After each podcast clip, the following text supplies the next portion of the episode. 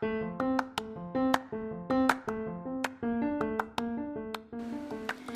guys, welcome back to my podcast. I am Adejola Fikemi and you're listening to She Speaks on Anchor.com. so today we're going to be talking about my first ever interview experience.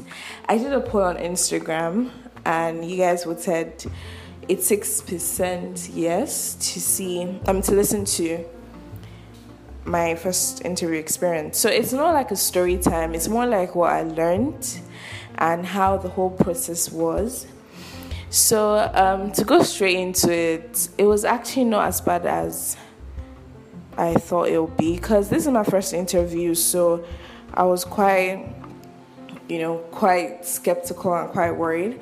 But I knew God had me, so I was calm at the same time.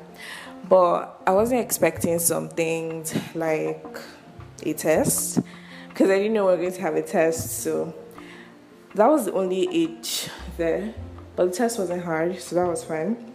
But the interview part, I started to fidget a little bit.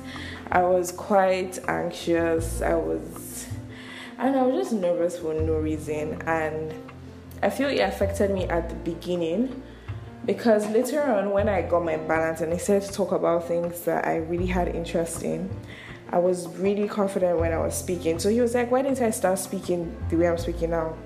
he said um, it would have done me a lot more good. I was like, I was quite nervous and stuff, and he was like, Thank God I said speaking like this, because now he knows I can actually present myself. He said, Most times it's not about the answer to the questions. For example, they ask you one plus one, you can be taught that, but how you present your answer, the confidence you have in yourself, that's a major key. So, that's one thing you guys should take note of.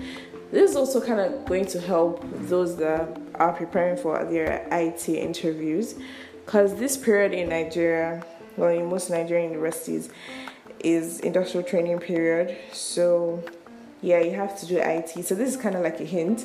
So, you have to be extremely confident. Even if you don't know it, just say it with so much confidence and be able to talk about yourself.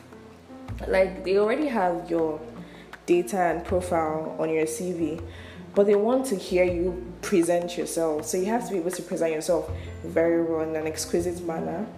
And apart from that, another thing I learned is communication. Like if they send you a mail about okay time and date you're meant to be there, you have to reply the mail. It's also part of your interview. How you communicate with them, follow up, and stuff like that. It's also part of the um, interview process. So that's another thing I realized. And what else did I realize? like you should have basic ideas and basic knowledge of the company. Like you know, year the company was created, the managing director of the company. For example, the company has an acronym, what the acronym stands for, maybe the motto of the company or the aim, objective, or something relating to that. And that's basically all you need to know. So this is kind of like a hint.